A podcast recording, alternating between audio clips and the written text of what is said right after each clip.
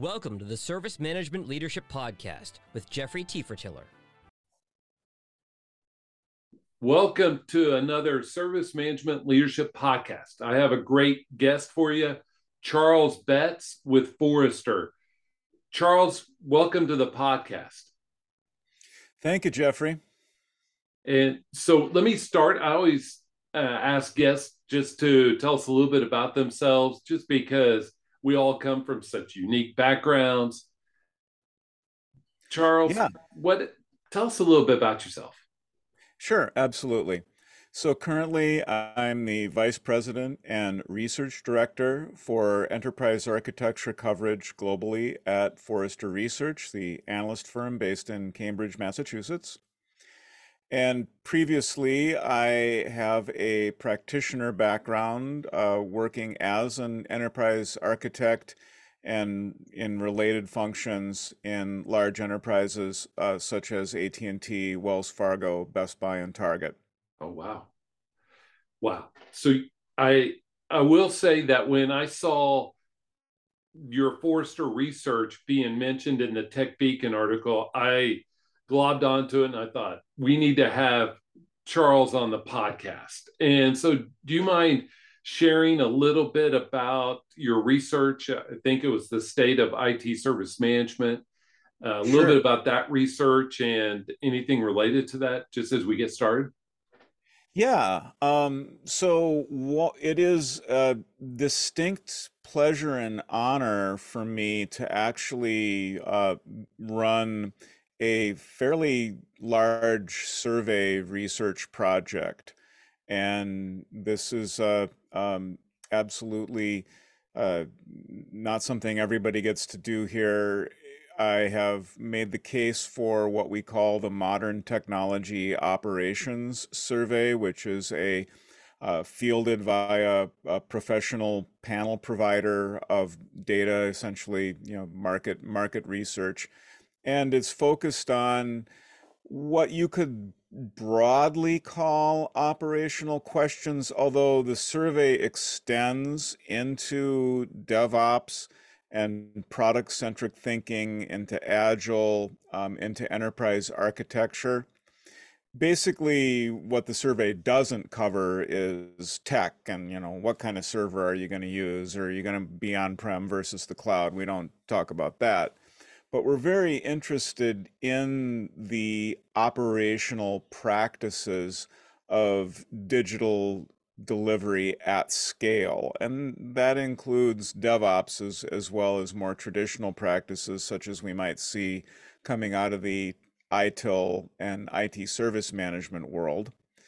Now, the survey as a whole was very explicitly um, influenced by the Accelerate State of DevOps research, aka the, the DORA research line, the DevOps Research and Assessment. I'm a great admirer of Dr. Nicole Forsgren and Gene Kim and Jez Humble, her collaborators. And so part of what I have been trying to do is reproduce some of their data um, using a completely different method, completely different survey methodology. This is, you know, what, what we do in, in research. We try to reproduce results using different approaches. And I'm pretty happy to report that, that we're able to confirm, I would say, much, if not most, of, of the findings that, that have been published uh, in the state of DevOps research. Now, the article you saw, and I want to be very precise about this for the listener there was a large survey. In fact, we've run it three years in a row now, but the article you saw was based on the 2021 mm. run of the data, where we surveyed, I think, a thousand, a thousand IT professionals who had some level of what we call day two responsibility. So, you know, you didn't get asked to be in the survey if all you do is write software and you never are exposed to the operational consequences. But if you write software and then run it, then you can be in the survey. And in fact, we had many developers in the survey. So this is something I'm always trying to be very clear about. Out of that survey data, we published not one, but three reports the state of modern technology operations, which was the highest level report, and then two subsidiary reports, the state of DevOps and the state of service management. It was the final report that attracted the attention of the TechBeacon reporter, who then wrote an article about it. And in that, we you know certainly talked about the traditional ITIL practices, incident management, change management, service catalog, CMDB, all of those things. Gotcha. And I will say the statistical viability struck me just because there aren't very many. I do a lot of LinkedIn polls. They're not statistically right. viable. They're kind of indicators like, hey, there might mm-hmm. be something worth worth uncovering. But the statistical viability of the surveys and of these reports struck me. So can you pull back and share some of the highlights of these reports, especially the service management one that you know I'm sure. anxious to hear about? Yeah, absolutely. So it's true. Um, I work with professional statisticians. I work with professional survey designers. They keep me on the straight and narrow. Uh, you know, I mean, of course, like most of us, I had, like a lot of us, I had some college statistics, and I know enough to be dangerous. But um, we have pretty good capabilities for survey design at this at this point in Forrester. We've done a lot of it, and then once the data comes in, we have amazing statisticians, you know, who can do not just simple tallying of the survey results, which may be interesting as far as it goes, but actually really dive into the data with techniques like like correlation analysis and cluster analysis, uh, k-means analysis, and uh, factor analysis. And in fact, it was factor analysis that Dr. Forsgren herself applied in the uh, state of DevOps research. And so it's always been a goal of mine to to take the Forrester research to a comparable level, which Forrester had done. I mean, we have the, that that level of statistical uh, talent in our group. Courtney Eldridge, in particular, who is a person who does not get nearly enough uh, uh, publicity and shout outs. So I'm going to give her a shout out right here. Uh, couldn't have done it without her because um, I don't have you know that level of stats but it was fun because you know courtney was looking at the data and she said i have no idea what a cmdb is but it appears to be important. You know i mean she came in with no axe to grind you know completely unfamiliar and she's like there it is. There it is in the data. It's popping up you know? And not only it's not just important. In factor analysis you know you're really looking for the most important the most predictive constructs. And I was shocked because there's been other attempts to show that configuration management is important. And typically we've we've not had good data on this. And maybe the survey is going to be an outlier. Um, but what we saw, the, the major factors we constructed, we ultimately called um, the tech forward dimension and the culture forward dimension. And you can look at these as, you know, a notorious four box or quadrant, if you will. Um, I'm an analyst. We love our two dimensional matrices, you know, oh, yeah. sue us. Um, and one of the dimensions, you know, is is reflective of not only the traditional tech uh, concerns like having good responsive shared services and a CMDB, but we also saw correlations there with more modern tech practices, such as a continuous delivery pipeline. Um, those were all kind of factoring together. They were kind of aligning together. And then at right angles, if you will, we had this cultural dimension, which was all about things like do you when when when there's bad news do you shoot the bearer of bad news? You know or do you look at bad news as an opportunity to investigate the system more? Do you believe in fast failure and experimentation? Great question i mean we love questions when there's a wide range of responses. Oh yeah. There were clearly a lot of people who were not comfortable with fast failure you know they they like nope nope nope not here that's a big nope nope nope and surprise, surprise, those people were, you know, also much more likely to be working in organizations that are not as profitable, right. not as successful, not as likely to have stable and well managed IT systems. We see again this correlation that that toxic culture is not a good thing operationally and not a good thing in terms of your bottom line. Um, and we're not the first, and I don't think we're going to be the last to have demonstrated that with some level of statistical rigor. And it's awesome to just have these conversations. So I think that the more we have these conversations, maybe people become more comfortable and that we just bring things to light and have just to have some conversations because there aren't enough of these any i don't think in this world so as I was reading the TechBeacon article, and we all love sure. our confirmation bias. We all love yes. it, myself included.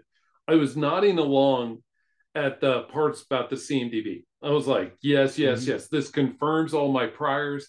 This confirms my beliefs. And I appreciated yep. having the statistical viability confirming my my previous thoughts. Yeah. Yeah. We will you share some of the CMDB findings you had besides the ones you just did?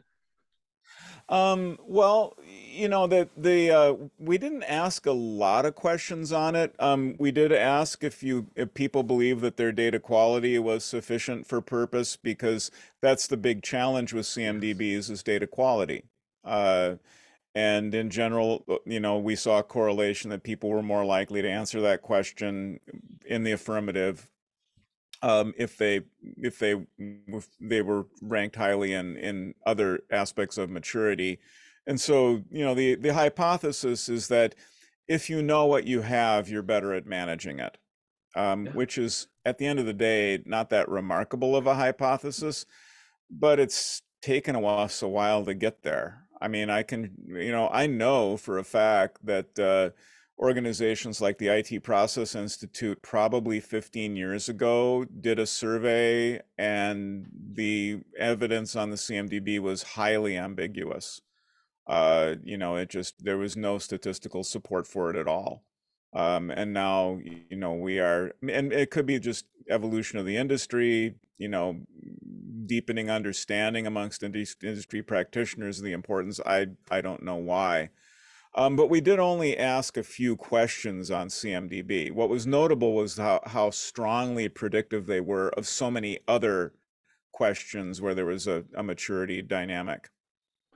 And I think that's the part, right? Like to me, that we love leading indicators. We love to say if this happens, we can predict this. And I think the ability to yeah. tie a, a quality CMDB to quality operations is is it sounds simple, but it's something that we probably should grasp more strongly. Right.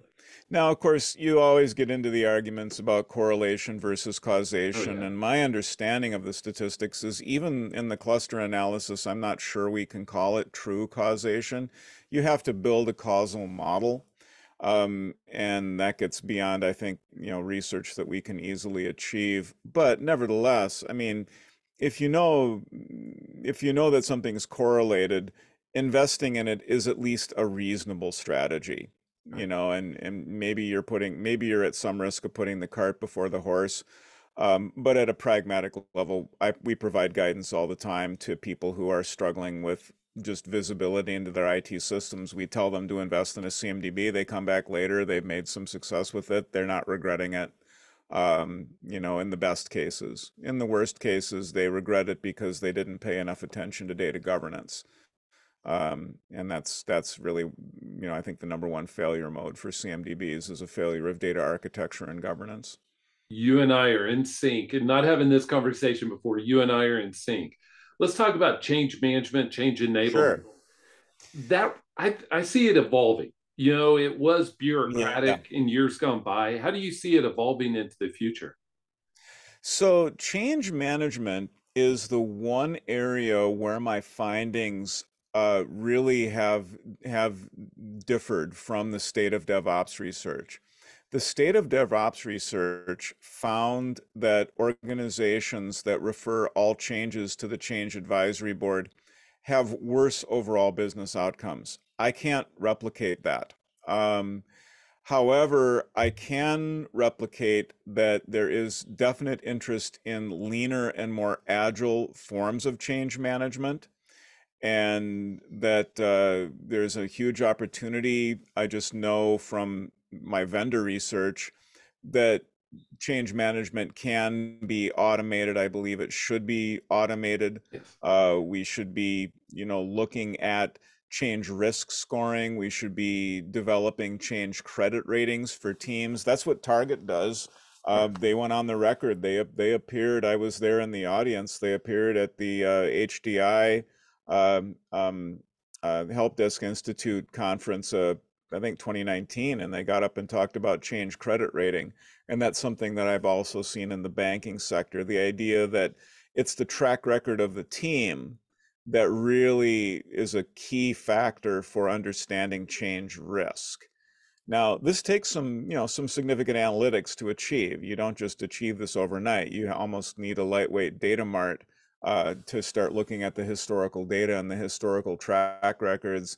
And at the most advanced, you get into some of the solutions that are made available in the market by vendors like Numerify and Evolven, Numerify having been acquired by Digital.ai that can look at broad swaths of data relevant to a proposed change and say, okay, well, the last few times we had a change that looked anything like this, it didn't end well. So this is going to be a risky change.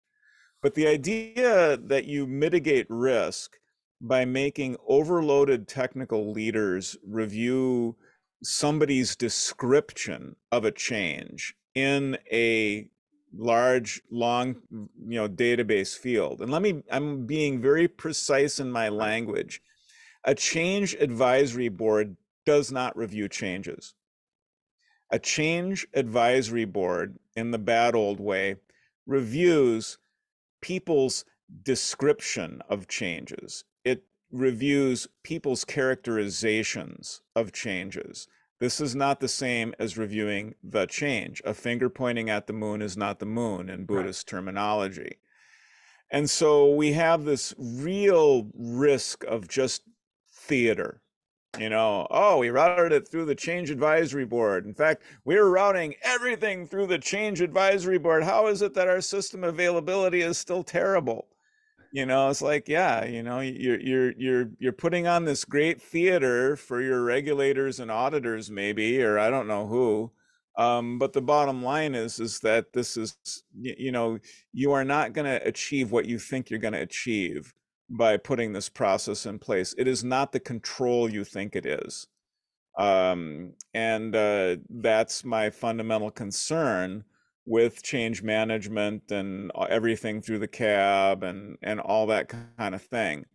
Um, you know so but we do still see a correlation with you know the higher performers in the state of mto did believe in change management and the higher performers did send it did tend to send more changes to the change advisory board. I have to you know and, and you know we published that that in some of the findings. Um, but uh, I I also the thing we didn't ask about is how much of the changes are you automating? Right. Um, I think that there's just a whole bunch of stuff there to unpack, and and maybe even survey research is is not going to give us the results we want because it's difficult to in a survey context get to people with the right level of expertise. You know, I mean, I'm surveying, you know, a random sample of people who have some tech familiarity. But if I ask, you know, one person from a great big IT shop, do you send change all changes to the change advisory board? How are they even going to know for sure? Right. They might just say yes because it sounds like something that they should do. So I question the validity of my own data, and you know, I'm very skeptical about the validity of my own data which is why I'm more interested in correlations, you know, the signal that emerges from correlations and those kinds of things.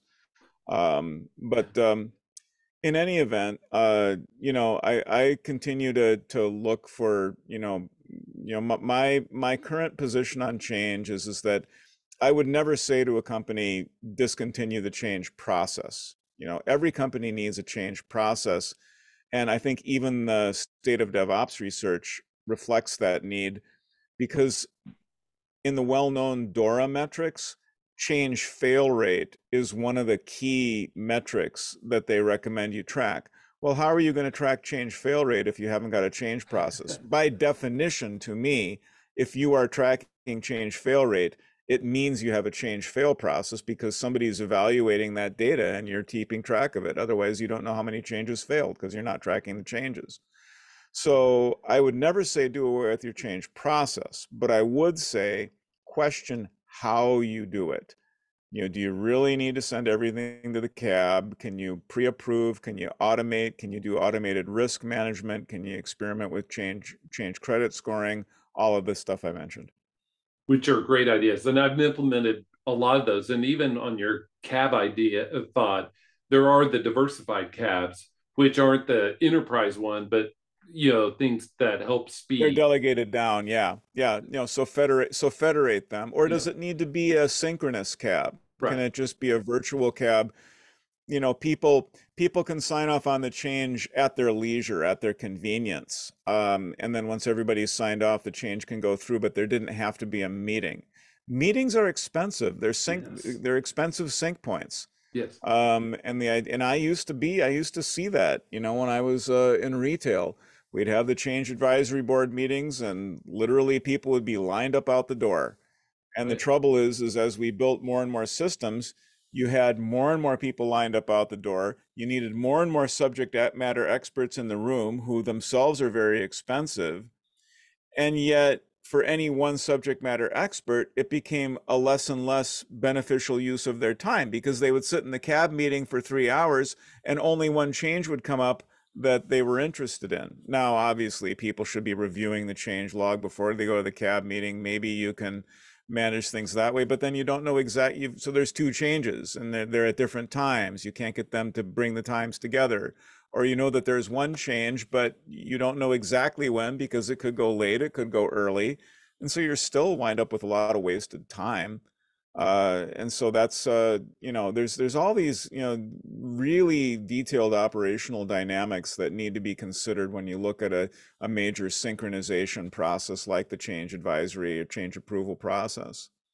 And those are great points and i would even think that it it makes it more difficult to match level of effort in assessing risk to the change itself because you're treating everything the, the, the same. Yeah yeah, and, and some so, of it, you know, is above the line. Some of, but but the, the trouble is, is that risk management itself needs to be a more quantified discipline. Yeah. Um, you know, when you've just got kind of a you know low, medium, high level of immature, very naive risk scoring, and of course the development the development lead wants the change to go through, so they're always going to say the risk is low you know, until they're burned by it. And then they may always say that the risk is high because they were reprimanded for characterizing a change as low risk once upon a time. So now every change that they submit, go, you know, becomes a high risk change because they're scared now. Eh, right. This is not the way to run a. This is not the way to to to, to run a business. You and know, I'm right there with you. And more objective. Oh yeah. Let's move into a thought that I think is where when you and I spoke beforehand, the service management, especially the way we think about it, has become more of a product. And sure. yeah, I love it. And and when we think of it through, you know, you mentioned CI/CD, we think of all the new technology coming through, especially with service management and the platform and all that sort of thing. How do you see that evolving? Well, product management nails it right there. Um, so the big unspoken, untold story in IT lately is the enormous global transformation to the product-centric operating model. Uh, the companies, the size and scale of the transformations that are happening, the longevity of these transformations, this is not flash in the pan. This is not fad.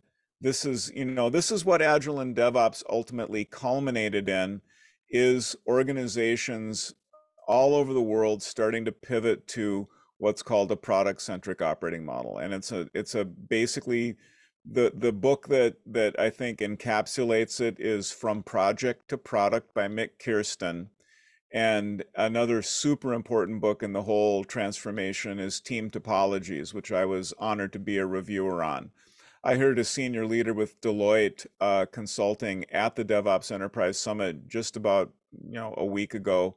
I think it was just last Thursday. In fact, stood in front of a room and said, "Team Topologies is the most important book on IT transformation in the last ten years," and I I would agree with that.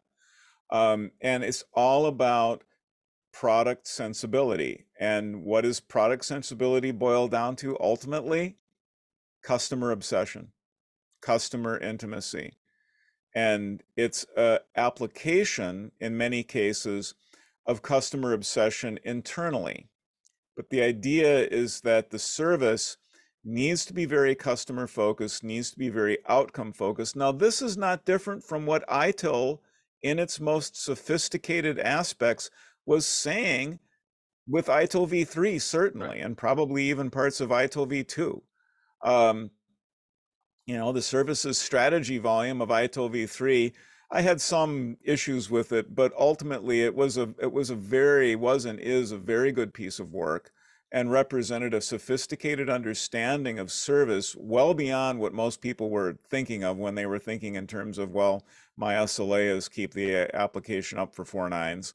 Um, the service strategy volume was in a whole different plane, and what I will what I will say is that that sophisticated aspect of the conversation has been picked up and carried forward effectively by the product centric conversation. Ultimately, the service management world did not carry through. And what happened was instead, this got picked up by the product folks.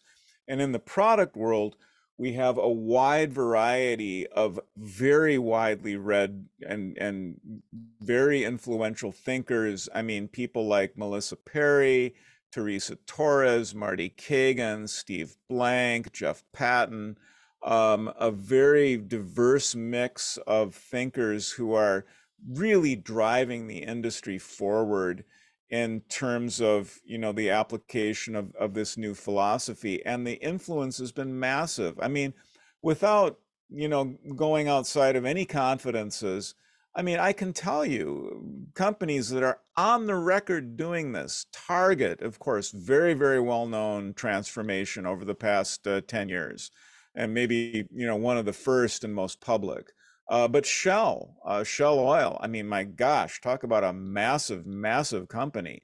They're pursuing this. JP Morgan Chase, uh, on the record several times that they're pursuing this agenda. Nationwide insurance, the list goes on. Barclays, ING, Lloyd's Bank. I mean, it just, you know, uh, and then here in Minnesota, I talked to even, you know, small to medium health maintenance organizations are pursuing product centric. You know, I talked to a a, a, senior tech leader at, at, a, at, a, at a, a, local HMO. I mean, it's a chain and they're not small, but they're certainly not, you know, international in scope.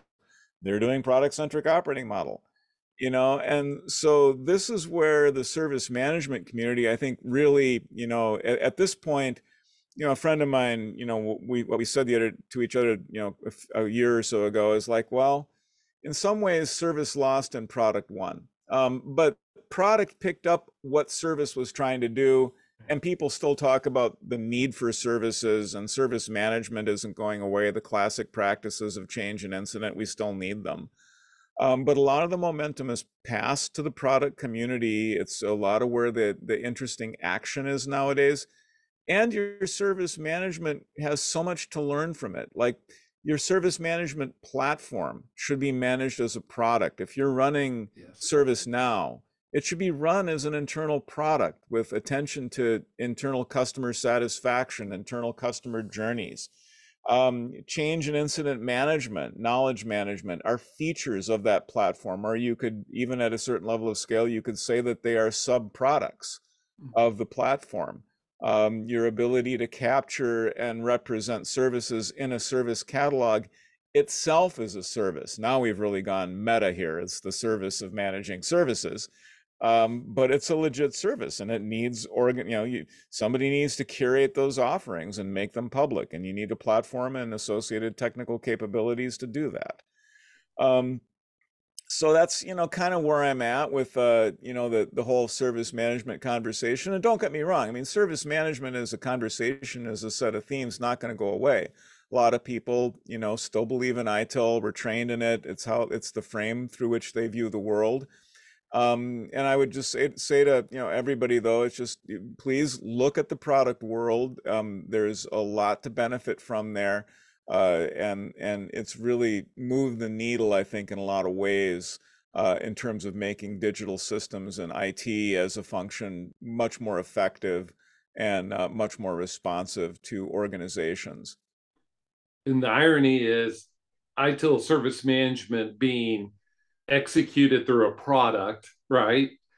Right. You know, like your tool, there's something there. But I also want to throw out just how it changes how organizations have been designed through whether it's uh, infrastructure and operations mindset or a shared services mindset. But you know, this product centric, I think, is really going to shape org design like those two did a decade, yeah. two decades ago. No, it, it is. It's already, it's really shaking up org design. And, and, and bear in mind that product is a very, very broad term. It includes shared services. Um, you know, when I was at AT&T, the internal term for something like, uh, you know, wireline or broadband, we called those products, even though in classic terms, they're services. You know, services was used in, in marketing lingo, um, but internally, these things are products. Even though if they're offered as a service, they're intangible. You know, they meet all the the academic criteria of services. And so by products, I don't just mean you know, um, you know, oh, you've got some software, you've got some bits on a disk. Uh, I, I, mean that you know, you you really have a valuable offering uh, that is managed for customer customer intimacy, customer value, customer delight. It's managed with attention to the customer journey.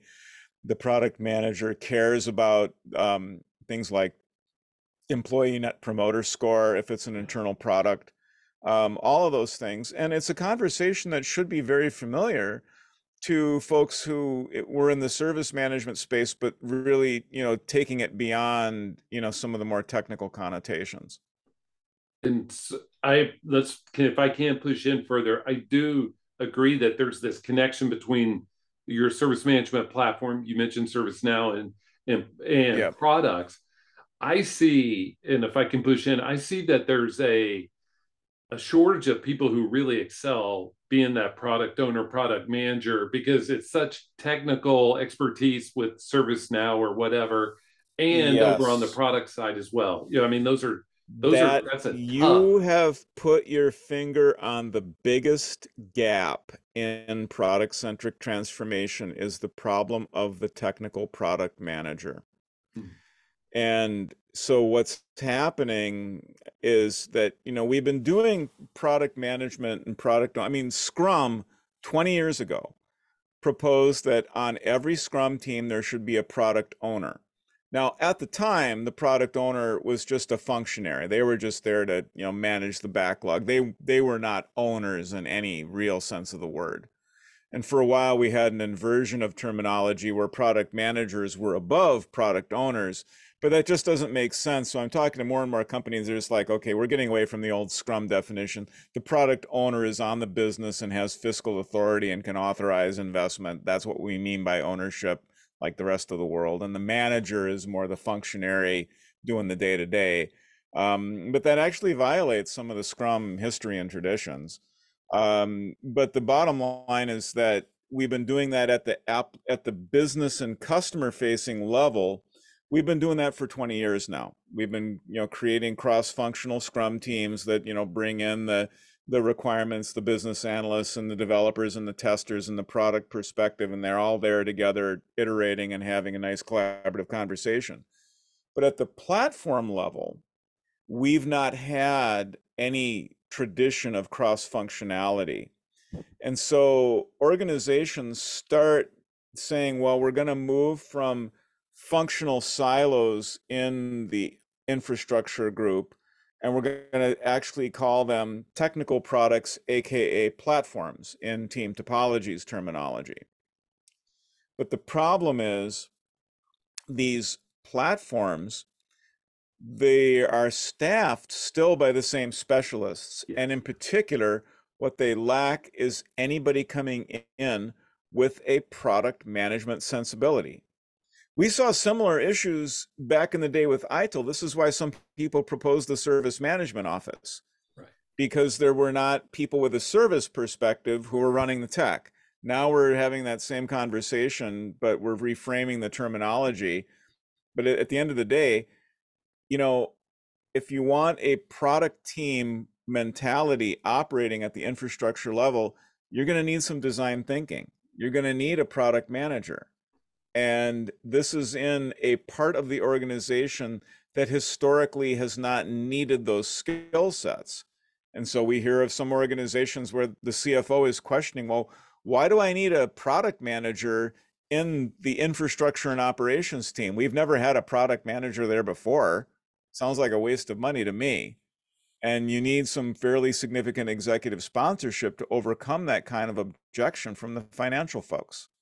Oh, yes. And, so, and on that note, just even like prioritizing backlog or, yeah.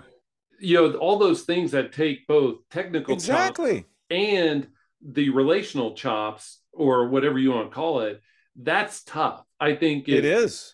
That's yeah. tough. And so yeah, uh, you are zeroing in on the one of the biggest constraints to product and agile, you know, agile DevOps product centric transformation. This is one of the biggest constraints is the platform team leadership problem. Yeah. Because yeah, you can't just take, you know, a team of 10 functional specialists 10 grouchy DBAs, as I like to say, you know, and I've, I've worked with a lot of DBAs, you know, but they're often on the hot seat, right. you know, and so, yeah, they, they, they need assistance if they're going to behave, if that team is going to appear to be a product, a true product team that is empathetic and is, you know, results and outcome oriented. You got great technologists, but that's only one leg of the stool. It's my most recent blog the basic framework that Marty Cagan lays out, and I think he drew on some previous work by Jeff Patton, products are viable, valuable, usable, and feasible. Those are the four characteristics of a product. Viability means the overall business proposition of the product makes sense. It can pay for itself, whether with internal transfer dollars or in the open market. So it applies both internally and externally. Valuable means that the end user finds that it's valuable to them. Usable, obviously, it needs to be friction free and delightful to use. And then feasible is the engineering. Yeah. Most product teams are great at feasibility. I mean, a, a functional silo mm-hmm. is going to be good at, at the engineering. We've always had good engineering at the platform level. We wouldn't have been able to stand up highly scaled online transaction processing mainframes if we didn't have good engineering. That's never been the issue. The issue is the other three aspects of product management, which there's really no, very little history in infrastructure teams and thinking in those terms. To the extent that there is that history, it actually lives in ITIL. But you have to look carefully and you have to be familiar with the broad scope of ITIL and things like service strategy and not just, you know, service operations. Yes, and and I don't want to get down this road, but a lot of people ask me, can this all live together under one house? And I'm always like, yes, but it's going to look different in every house, and yeah. uh, just because every organization's different. So as we begin to wrap up, sure, I think holistically, you know, as we look across the horizon, where do you think where do you see service management headed? On a trajectory what are some of the opportunities and obstacles? Um, well i definitely think that um, the uh, platform team conversation is is critical given where the mainstream of service management wound up i mean the reality is although service management aspired to be relevant to the developers of the world it never succeeded in doing that i mean you know the service design volume of ITIL was not read by the application teams, and that's the, the sad truth. Right. And so the ITIL and ITSM communities themselves remain more operational. And so they should really focus, that community should really focus on the platform team conversation and and digging into team topologies, understand what team topologies means by a platform team, some of the current debates that are going on around platform teams. I just was was chatting on Twitter with some of the the, the team topologies authors, and there's some reservations about characterizing platform teams as shared services. I don't have any real problems with that, um, but others do. Um, so there's some be, there's becoming some nuances to the debate. Uh, but the bottom line is, I, I really think that that a lot of what service managers have done is going to manifest itself at the platform's level, and uh, that's I think where where I'd recommend people look.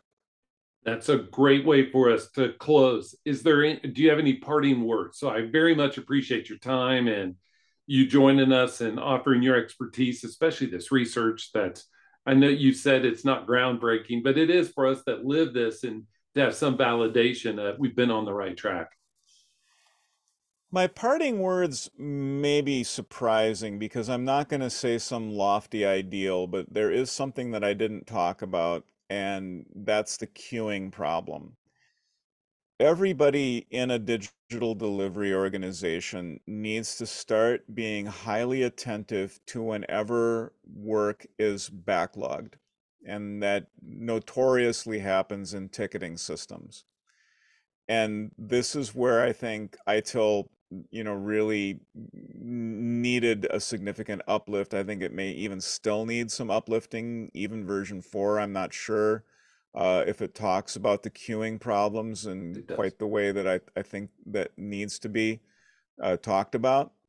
And so I would say that, you know, really put your lean hat on. And if you're looking at an end to end system of work that is relying on, you know, ticketing or, you know, basically queuing up work orders of any kind for, for human intervention, um, that's a real danger zone. Um, it imposes delay on the organization, and there's always a cost of delay. And I think that that realization really is still underappreciated and underexplored. And yet, it's just such an enormous set of enormous uh, um, risk and cost to the modern digital enterprise, especially as we enter into these very volatile times and so that would be my my parting comments is is start really questioning queuing wherever you see it and and looking for ways to either automate it or turn it into to higher touch somehow get the humans out of the loop or get the humans talking to each other directly. It's you know one or the other. And i think that that's that that's a, a very high priority probably will be a priority in this industry until well after i'm i retire so and I agree with you, especially because the queuing came really popular as we moved that service operations to somebody else's group, right? And then right. it became their problem and all that sort yep. of thing. So thank yep. you for joining us and sharing your expertise. Hope you'll join us again in the future. And uh, this has been a great conversation. Thank you, Charles. Thank you, Jeffrey. Had a, had a, had a nice time chatting with you. Thank you. Have a great day. You too.